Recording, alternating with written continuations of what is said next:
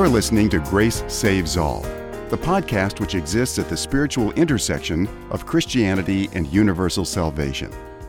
In this podcast, we will be exploring an ancient and modern approach to Christianity which affirms both that grace saves alone and that grace goes to all. And now, here is David Artman, author of Grace Saves All The Necessity of Christian Universalism. All right, everybody, welcome uh, back again to the podcast, and I'm I'm continuing my uh, conversation with Diane Perkins Castro, and we're going to be talking now about the 10th anniversary of the book Love Wins. Came out March 15, 2011, and that book really brought the discussion of universal Christianity and universal salvation to the um, to the attention of everybody. Really, I mean, it really got people talking about it. So, on the 10th anniversary, I thought we'd just uh, reflect back about it and and and and say some things uh, about the book. And uh, and Diane, you, you recommend that people should take a look at Rob Bell's book. Uh, but why don't you share uh, at the end at the end of at the end of your book you give some uh, recommended readings why don't you share with us what you said about rob bell's book at the end of uh, at the end of your book okay well rob bell's book came out fairly early in my journey into universal restoration and i saw the comments that were swirling before the book was even published and mm-hmm. people were dismissing him from the evangelical community and and saying he was no longer one of us. And um, so I wanted to read the book for myself. And uh, when I did, I saw that it was asking a lot of questions, but not really answering the questions. Mm-hmm. And he he raised questions that were on people's minds and maybe sort of led toward what people should think about those questions, but he didn't really give answers. But people assumed that even by raising these questions, he was suggesting that eternal damnation is not true and that God saves everybody. And I believe he would not identify as a universalist, but people thought he was and rejected him on that basis. And uh, these these questions I found I don't really identify with him as someone who represents my beliefs, but I'm very grateful to him for getting the conversation going. Mm-hmm. And it was shortly after that that I started my blog where I po- posted what I was thinking about these questions in hopes of joining that conversation and being part of the discussion about these questions. Well, the the, the thing that was uh, striking to me about it was at the time, Rob Bell was really popular among evangelicals. And I live in a conservative little small town, a little Christian bookstore, and all of Rob Bell's books were in there. And he had mm. a DVD series of talks that he had given, and they were being shown to evangelical churches, youth groups, and he was kind of the, you know, it's it's almost like if evangelicalism was going to have a future with young people, somehow a lot of people are thinking that Rob Bell is kind of showing us the way, uh, the way how to do this, and uh, then he came out with this book, Love Wins, and it was just like an explosion. Hmm. Uh, and you know, people that were sort of considered to be high level in evangelicalism were were saying, well, he's no longer uh, an evangelical. And in the beginning of his book, Rob Bell writes uh, a, uh, of Love Wins, a staggering number of people have been taught that a select few Christians will spend forever in a peaceful, joyous place called heaven, while the rest of humanity spends forever in torment and punishment in hell with no chance for anything better. It's been clearly communicated to many that this belief is a central truth of the Christian faith and that to reject it is, in essence, to reject Jesus. Hmm. Well, I can see why he would that would have raised some hackles because evangelicalism is at least as I experienced it growing up was pretty much everything was sort of why do you accept Jesus as your savior? Because if you don't, you're going to hell forever. So for mm-hmm. Rob Bell to even question that and to even and you know to to put it in those terms was really upsetting. Would would you kind of agree with that summary of things? Yes, yes, it was very disturbing to people to even question that paradigm. And so when he came out and said these things, people flipped out. Yeah. And also one of the things that that Rob did in the book was he pointed out that there had been an early tradition in in the history of the church that was really in support of this. And one of the things about evangelicals is that they tend to uh, have the the New Testament, and then they sort of jump to the Protestant Reformation and talk about various figures in the Protestant Reformation, and then sort of move forward from that point. But they really don't spend much time going over the first three or four centuries mm-hmm. of the church and what people were thinking then. And so I'm just going to read a uh, passage here from Bell's book where he writes. And so, beginning with the early church, there is a long tradition of Christians who believe that God will ultimately restore everything and everybody, because Jesus says in Matthew 19 that there will be a renewal of all things. Peter says in Acts 3 that Jesus will restore everything, and Paul says in Colossians 1 that through Christ God was pleased to reconcile to himself all things, whether things on earth or things in heaven. In the third century, the church fathers Clement of Alexandria and Origen affirmed God's reconciliation with all people. In the fourth century, Gregory of Nyssa and Eusebius believed this as well. In their day, Jerome claimed that most people. Basil said the mass of men, and Augustine acknowledged that very many believed in the ultimate reconciliation of all people to God. Central to their trust that all would be reconciled was the belief that untold masses of people suffering forever doesn't bring glory to God. Restoration brings glory to God. Eternal torment doesn't. Reconciliation brings God's glory. Endless anguish doesn't. Renewal and return cause God's greatness to shine through the universe. Never ending punishment doesn't. To be clear again, an, old, an untold number of serious disciples of Jesus across the hundreds of years, across hundreds of years, have assumed, affirmed, and trusted that no one can resist God's pursuit forever, because God's love will eventually melt even the hardest of hearts. Could God say to someone truly humbled, broken, and desperate for reconciliation, sorry, too late? Many have refused to accept the scenario in which somebody is pounding on the door, apologizing, repenting, and asking God to be let in, only to hear God say through the keyhole, Door's locked. Sorry. If you'd been here earlier, I could have done something, but now it's too late. As it's written in 2 Timothy 2, God cannot disown himself. As Abraham asked in Genesis 18, Will not the judge of all the earth do right?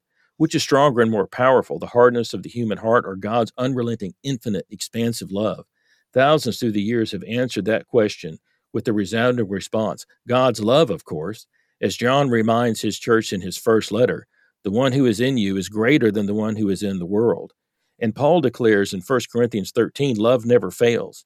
At the center of the Christian tradition since the first church have been a number who insist that history is not tragic, hell is not forever, and love in the end wins, and all will be reconciled to God. Mm. Now, if you just if you just read that and stopped right there, you would assume that uh, Rob Bell was advocating Christian universalism, wouldn't you? I mean, that's a pretty good, actually, that's a very good summary of the argument for Christian uh, Christian universalism or universal restoration, wouldn't you say? It is. It is, and I I agree with it. Mm-hmm. Okay, well, but just a few pages later, then let's see. That's on page 122. Uh, on page 130 and 131, Bell writes, Love demands freedom, and freedom provides that possibility. People take that option now, and we can assume it will be taken in the future. And then on 131, uh, page 131, will everyone be saved, or will some perish apart from God forever because of their choices? Those are questions, or more accurately, those are tensions we are free to leave fully intact. We don't need to resolve them or answer them because we can't. And so we simply respect them creating space for the freedom that love requires. If we want isolation, despair, and the right to be our own God, God graciously grants us that option. If we insist on using our God given power and strength to make the world in our own image, God allows that freedom. We have the kind of license to do that. If we want nothing to do with light, hope, love, grace, and peace, God respects that desire on our part, and we are given a life free from any of those realities. The more we want nothing to do with all God is, the more distance and space are created. If we want nothing to do with love, we are given a reality free from love. Mm. So now that is not the kind of way that uh, a Christian universalist uh, would argue. Uh, and so to me, uh, what what Rob Bell is arguing there is that yes, there has been this strong tradition in the church. Is it true? I don't know. It almost sounds like I'm more of the opinion that if people want to wall themselves off for God forever, that God finally gives them what they want. Is that is that kind of the the overall impression that you kind of got from the book too? Yes, that's the same impression I got, and that he was kind of fuzzy about what he actually believes, and uh, so I can't really align myself with him. But what he stated about the early church is is accurate, and he opened the door for people to be able to consider that. But at the same time, he also kept open that door that, well, people can reject it and n- not come to Christ and forever reject him. So he he would not be a full-blown universalist, but even opening that door got him in a lot of trouble. Yeah, that's what I thought was ironic was, you know, he's not saying that he's a Christian universalist. All he's saying is that well, there's a strong argument that can be made for it and uh, to me, the nice part about was that he was, to me, what he was saying is we shouldn't kick people. If somebody's a Christian Universalist, we shouldn't kick them out of the church or call them heretics because it was very prominent in the early histories of the church. And look, you can make a good biblical argument for it. A lot of people have. Is it is is is that what's going to happen? And then eh, he just kind of throws his hands up. I don't know. I don't know what's going to happen. It could be mm-hmm. that some people uh, resist God forever, and God finally gives them what they want. And then he just kind of, you know, he moves on for that from that. In a way, kind of the power of the book then was that he didn't come down on he. It caused, I think, it was interesting in that people kind of saw in the book kind of what they wanted to see, and that's mm-hmm. why it just got everybody so you know uh, so fired up. And he was unfairly called a Christian Universalist, although I don't think there's anything wrong with that but that just wasn't what he was promoting. Right. And the, the irony was that he was trying to say people who do believe this shouldn't be cast out of the church, shouldn't be considered heretics. And yet, even for saying that, he was basically cast out of the evangelical church and labeled a heretic. Yeah. Well, the book gave um, it, it's an important. I think everybody that's interested in this topic of Christian Universalism ought to read it. It's a, uh, it's just one that that that we all need to to know about. In your book, you give in uh, Appendix B, Bell's Hells, Seven Myths About Universalism by Robin Parry. And uh, I'd like to just go through that uh, a little bit as a way to sort of reflect on some of the issues that that Rob Bell's book ended up uh, raising fairly or unfairly because people just had all kinds of response responses to it. So the first myth that, and again, this you include this in Appendix B in your book, and this is. Robin Parry is writing this. The first myth is that universalists don't believe in hell, and he writes. Uh, Robin Parry says many an online critic of Bell has complained that he, along with his universalist allies, do not believe in hell. Here, for instance, is Todd Todd Pruitt quote, Rob Bell denies the reality of hell. And then Mr. Uh, capital B, capital H, Mr. BH adds, to hell with no hell, to hell with what's being sold by Rob Bell.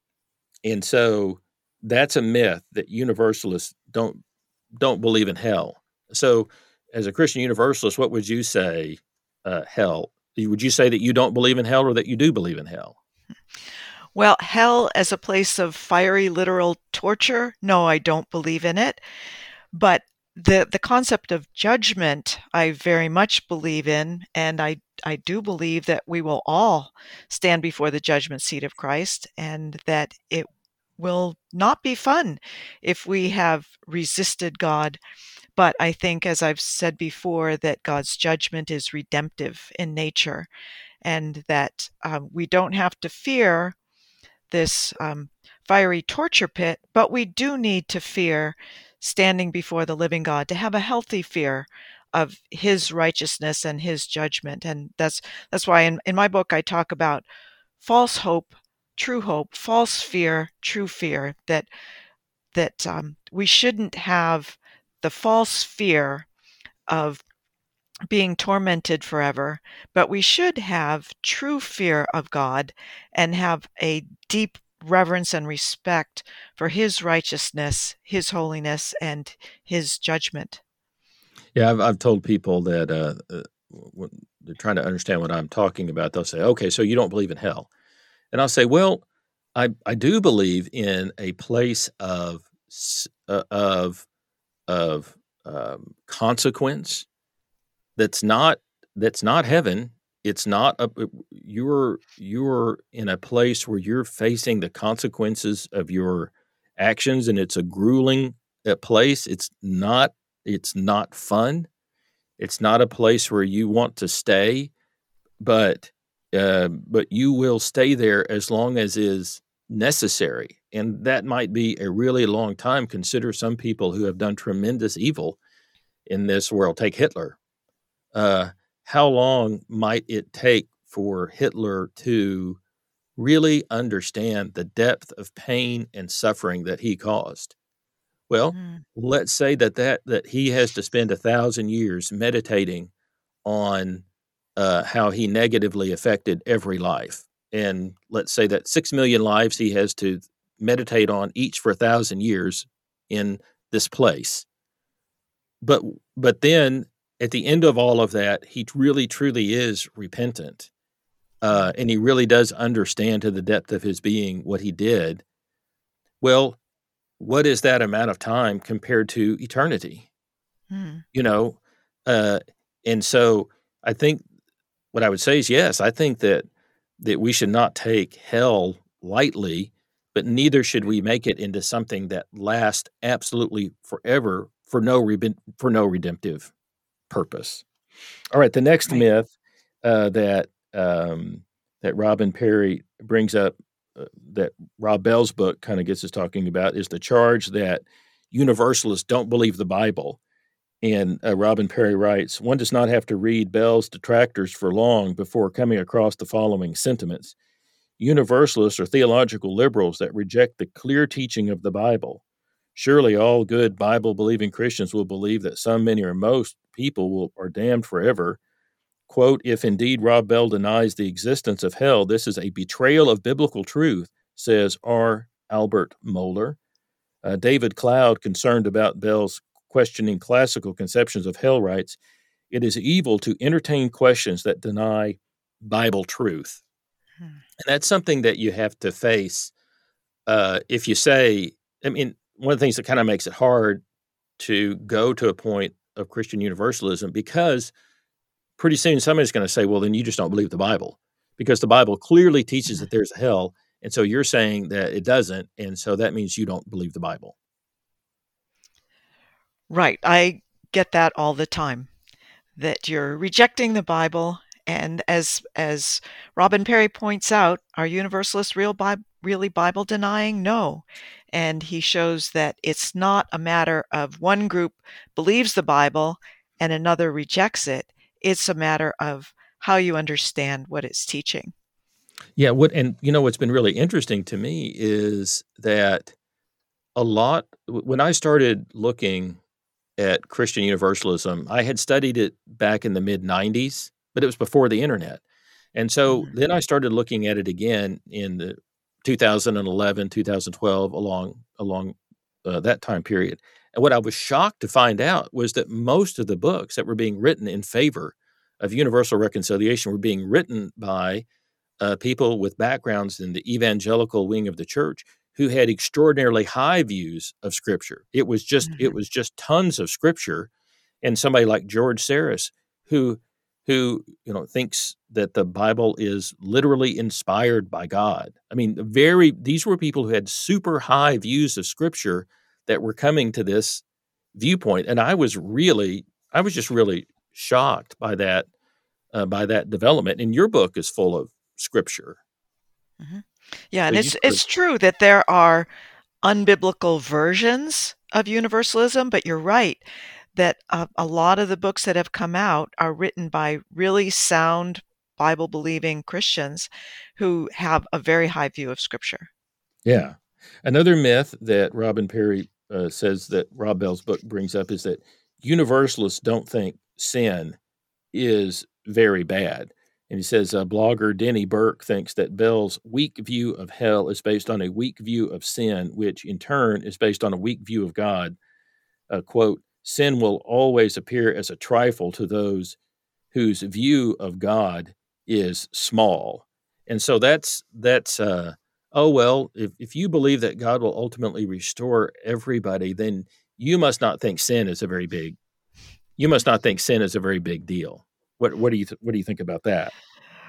Well, that just doesn't make any sense to say that because it was such a big deal that Jesus gave his life for us and he uh, thought sin was so bad that he made it his goal to eradicate it from the universe, not just stick it in a corner of the universe where sinners would be pu- punished, but absolutely to completely eradicate sin from the universe. And so he had to take very strong measures to deal with sin. And on the contrary, it's not at all a weak view of sin or of judgment or of God, but that God actually is very strong in dealing with sin and will completely overcome it. Yeah, that the, the was I started thinking about all of this. I, I started to think, well, the, the ultimate purpose of God is that is that if if the ultimate purpose of God is that we would be all in all and that that we would all experience final union with God, that means that whatever is in me that is not consistent with love has to has to go at some point. Mm-hmm.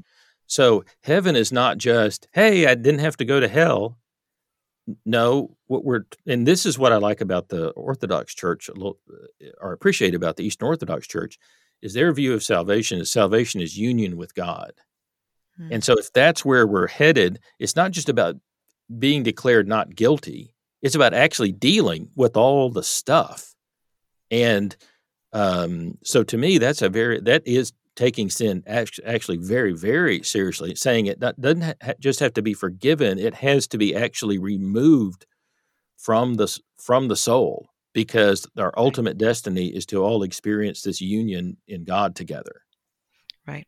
And I've, I've often said that it takes only brute strength to punish sin, but it takes the power of God to transform sinners. Only God can do that.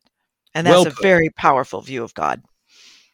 Uh, here's another myth that universalists believe in God's love but forget his justice and wrath. And Robin Parry writes here is Britton Taylor's response to Rob Bell quote, God is love, but he is also just.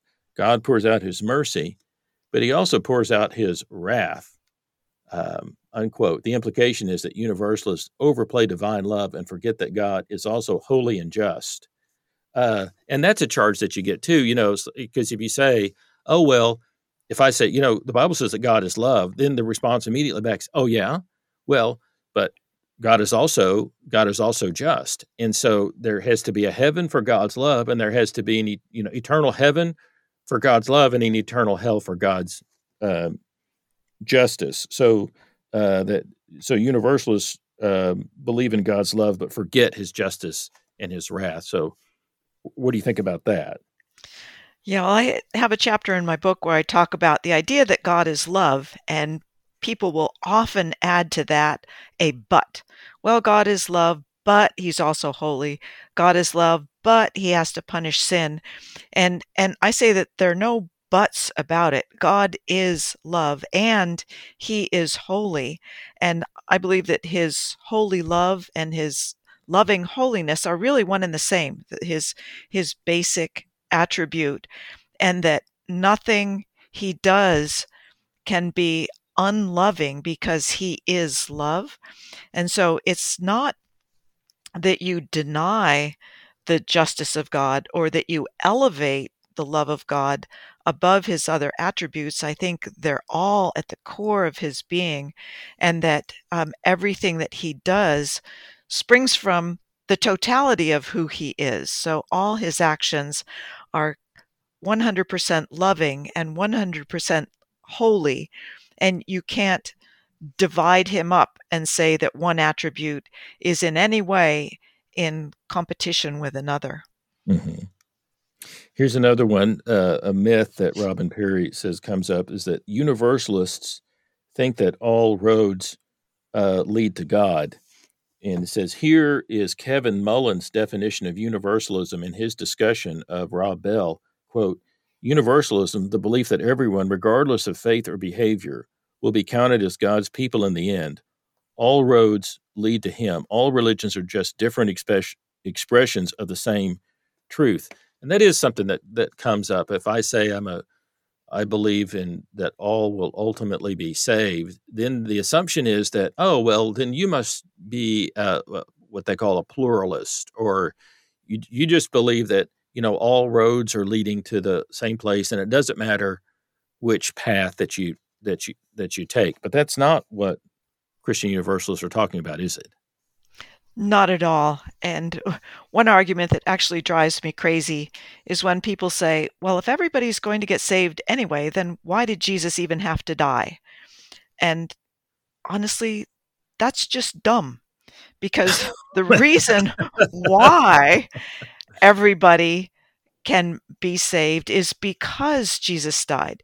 He's the reason why you and I are are saved and the reason why anybody else could be saved and no one could be if he hadn't died for us.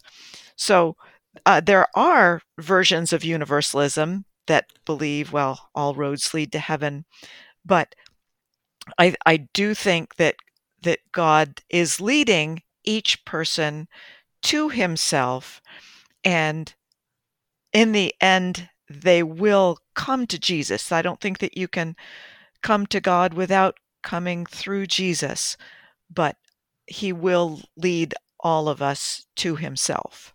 I was uh, talking with uh, uh, somebody I know who is, uh, I'll say, a little, um, is more on that pluralistic side. And their idea is basically, you know, we all grow up in a certain setting and we all have certain ideas about God and I'm sure that it's it's kind of like that parable where the people are all going around and they're feeling something and somebody thinks it's a rope somebody thinks it's a tree it turns out it's an elephant you know but none of them know that and so that the truth will probably be something like that that each religion has a piece and it and it, it's thinking that it sees a certain things but that when we finally all get there it'll the truth will be greater than any of the than any of the of, of the religions and so they they thought that my Christian universalism was narrow, mm. and that as a matter of fact, they thought it was a little bit offensive that I was suggesting that you know Muslim folks are going to be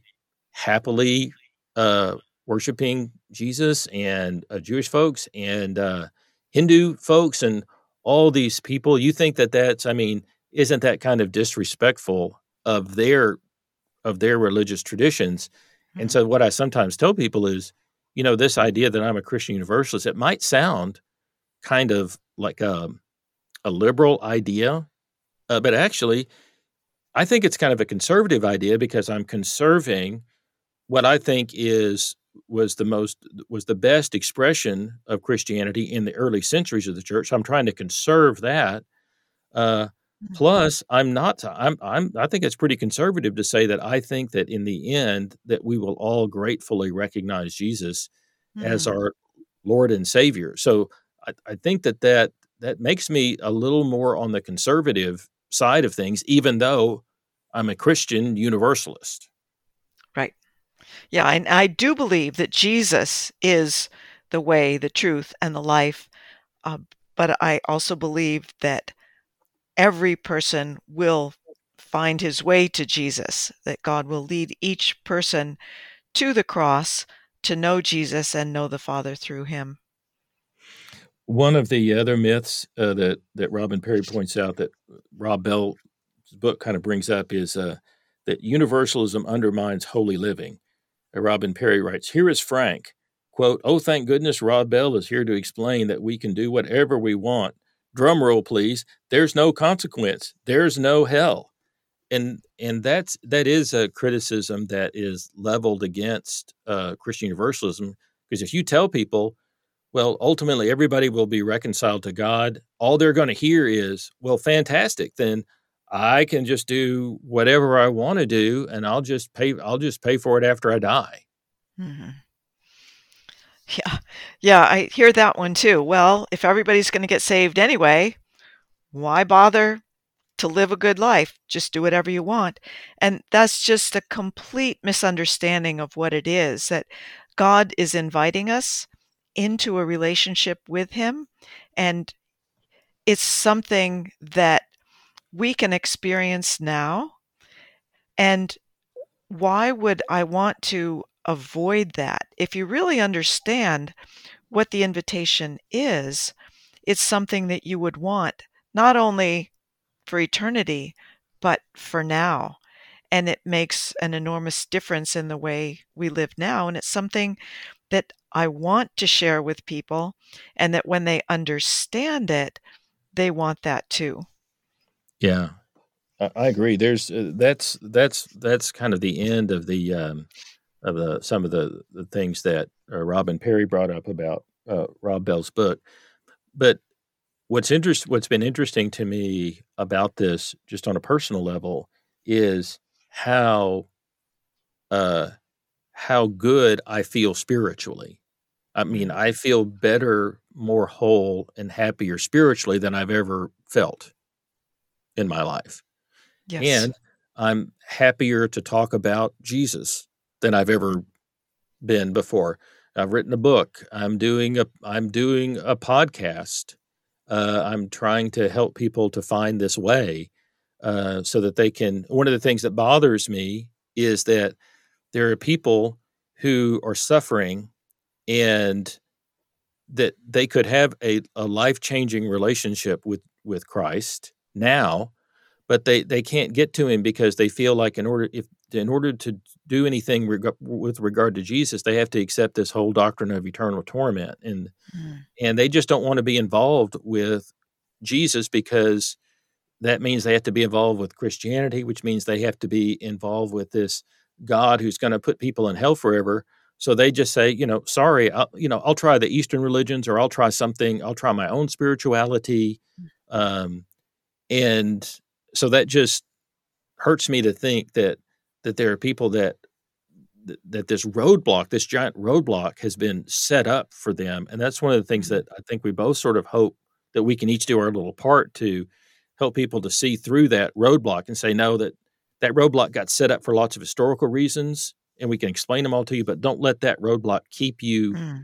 from uh, coming to jesus Yes, it's an enormous stumbling block, and uh, it it keeps people away from the faith. And if we can do anything to to remove that stumbling block, so they can see Jesus in all His beauty and see the Father in His great love, then then that will be more appealing and attractive to them than fear of hell.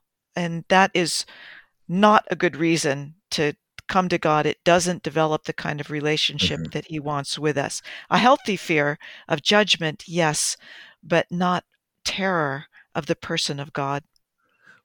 Uh, Dan, we had a recovery uh, group at the church for a while, and there was a man who was really needing some recovery help, and he came uh, because he it was on a Wednesday night, but he would come and he would he would sit in the parking lot in his car and not come in for mm. a while because he was just afraid to go into a church.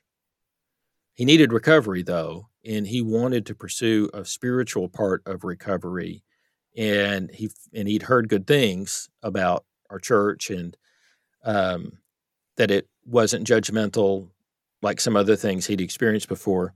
And so he finally got up the courage to come into the building and he came in, he sat down and he was in the group, but he didn't say anything. And after it was after the group was over, I just said to him, you know, in in your recovery, you've you've been given permission to seek the God of your understanding. Well, here at this church, uh, you can, and our church is the Christian Church, Disciples of Christ. It's not a very big denomination, so a lot of people don't know about it. But what makes it kind of unique is that we don't have a formal doctrinal statement that people have to sign off on. Instead, we say, no, enter into a relationship, read the Bible, pursue your best understandings, and we'll work this out together as we follow Christ mm-hmm. together, basically.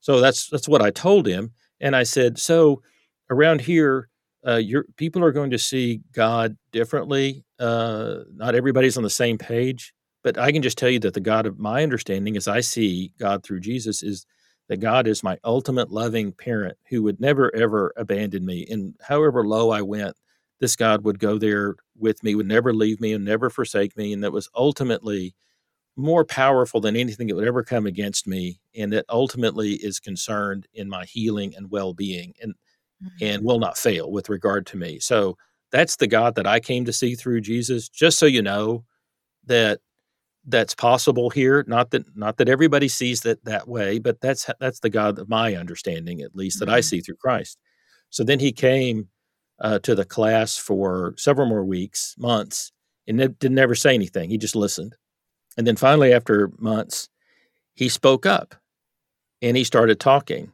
And one of the things that he said was, when I lost everything because of my addiction, I hit rock bottom. And I didn't think of myself as a spiritual person. But when I got to the very bottom, I realized I was talking to somebody.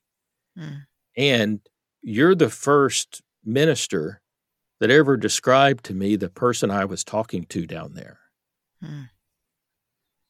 And to me, that was kind of a confirmation of what we're of what we're trying to help people to realize that that that the God of your understanding that you meet through Jesus can be that God who would go to the absolute bottom with you if it was necessary, who would never leave you and never forsake you. And once you feel that safe and that secure in that relationship with God, then to me, you don't need to go to the bottom. You you know, you you don't have to you don't have to self destruct out of fear. Sometimes people will just they'll, they'll whatever they're if they, if they're afraid that they're going to self destruct past where God can rescue them, then they that makes them self destruct. Mm. Uh, but the idea of of being able to believe in a God who is utterly with you and utterly loves you and will heal whatever and you can that we can turn to this God right now in Christ. It's just such a powerful thing. It is. I, I used to be reluctant to share the gospel because I was afraid people would ask me good questions that I didn't have good answers for.